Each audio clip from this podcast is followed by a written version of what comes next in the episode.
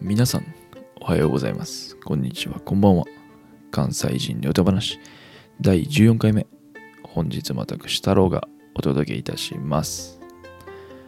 はい、皆さん、今日はどんな一日をお過ごしだったでしょうかこれ、今撮ってるの金曜日なんですけど、平日仕事の方は1週間お疲れ様でした。土日ね、もう仕事ある方は、まあ、今から、あの、別に明日から休みっていうわけでもないんでしょうけど、ただ、あのね、まあ、今日金曜日、一日お疲れ様でした。ということで、はい。あまあ、今からね、夜勤の方もいると思うんで、その方は、あの、頑張ってください。はい。私はですね、えっ、と、私はですねってめっちゃかしこまってんな。僕はですね、OJT が今日で終了しまして、転職先の。はい。無事に終了しました。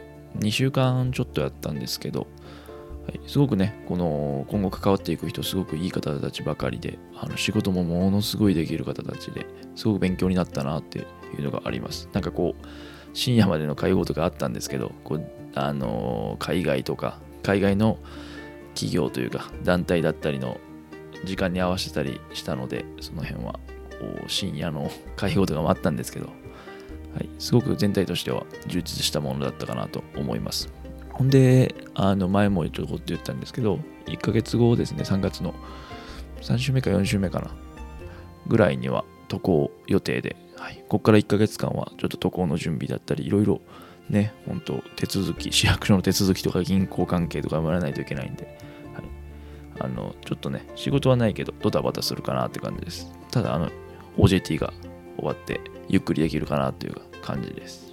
ほんで、今日は何話すかって言いますと、こうね、OJT 中のある出来事をちょっと話そうと思って、はい。別に OJT、業務に関わることじゃなくて、もうね、あの、あの、ある日ですね、終電で帰ってたんですよ。あの、いろいろあって、研修やのに終電かいって思うかもしれないですけど、まあまあ、その辺は置いておいて、終電で帰ってたんですよ。ほんで、まあもちろん終電で帰るってことは、晩ご飯軽く食ったんですけど、まあ6時、7時とかじゃないですか。で、終電なんで12時、最寄り着いたの12時半とかかな。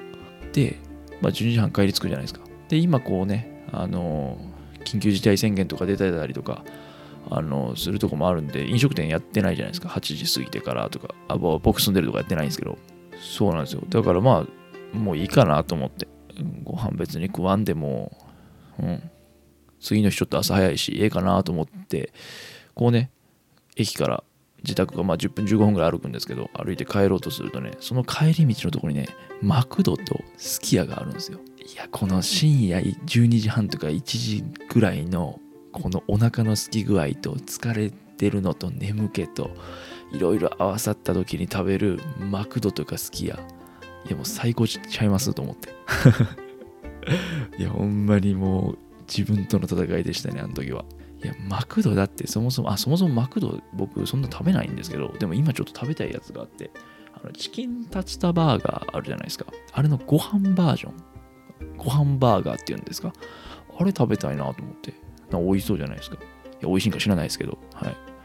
それ食べたいなっていうのと、あもう一つ、好き家ではね、僕、牛すき鍋結構好きで、まあ、そんな大した頻度食べないんですけど、石原さとみさんが CM やってるじゃないですか。あれ見て美味しそうやなと思って食べたくなったんですよ。久々に。久々にでもないか。先月ぐらい食うたか。うん。ほんで、いや、それが買えるじゃないですか。テイクアウトは多分いつまででもやってるので、まあ、クードとかスキヤとかは24時間やってるんですけど、多分。う。んで、いや、もうそこの目の前をね、ちょっと2往復ぐらいしたんですよ。いや、この時間に、あんま別にカロリーとか太るとか気にしないんですけど、この時間に食うたら寝るんめっちゃ遅なるやろなと思って、風呂も入らんといけんかったから、そう。いやー、どうしようかなと思って、もう必死に自分と格闘して結局買わなかったです。うん。帰ってから、えインスタントの味噌汁と、えー味付けのサバ缶を食べました。健康的ですね。健康的なのだろうか。深夜に食べる、このマックドとか、あと、ピザとか、ケンタッキーとか、ケンタッキーはやってんか。ピザとか、この牛丼系とか、もうジャンクフード、めっちゃうまいじゃないですか。てか、深夜にこう、脂質と糖質取るのって、こう、お昼間とか取るより、多分3割増しぐらいでうまいんですよ。いや、ほんま知らんけど、知らんけど、多分3割増しぐらいうまいんですよ、体感レベルで。そのピザとかジャンクフードだけじゃなくて、こう甘いもん、こうケーキとか、例えばどら焼きとかあ僕和菓子好きなんですけどどら焼きとかあとアイスクリームとかももう美味しいですよね。こう糖分を夜に摂るって本当はねあんまりよろしくないんですよね。こう寝る前に摂ると。シュガーハイっていうか糖分ってこうなんかこう元気になるので夜元気になっても困るなと思って。そうなんですよ。でもこう脂質とか糖質とかめっちゃ摂ると夜ねあんまり健康に良くないから、うん、夜何食うってなるとこうなんかサバ缶とかそういうのとかあと僕あれ好きなんですよ。あの中華丼が好きで。中華丼。あのあんかけのやつ。あれ好きでそうよく夜食べたいなと思うんですけどこう今の時期とかねこうあんかけのトロトロしたやつこういいじゃないですか。美味しいじゃないですか。あったまるし。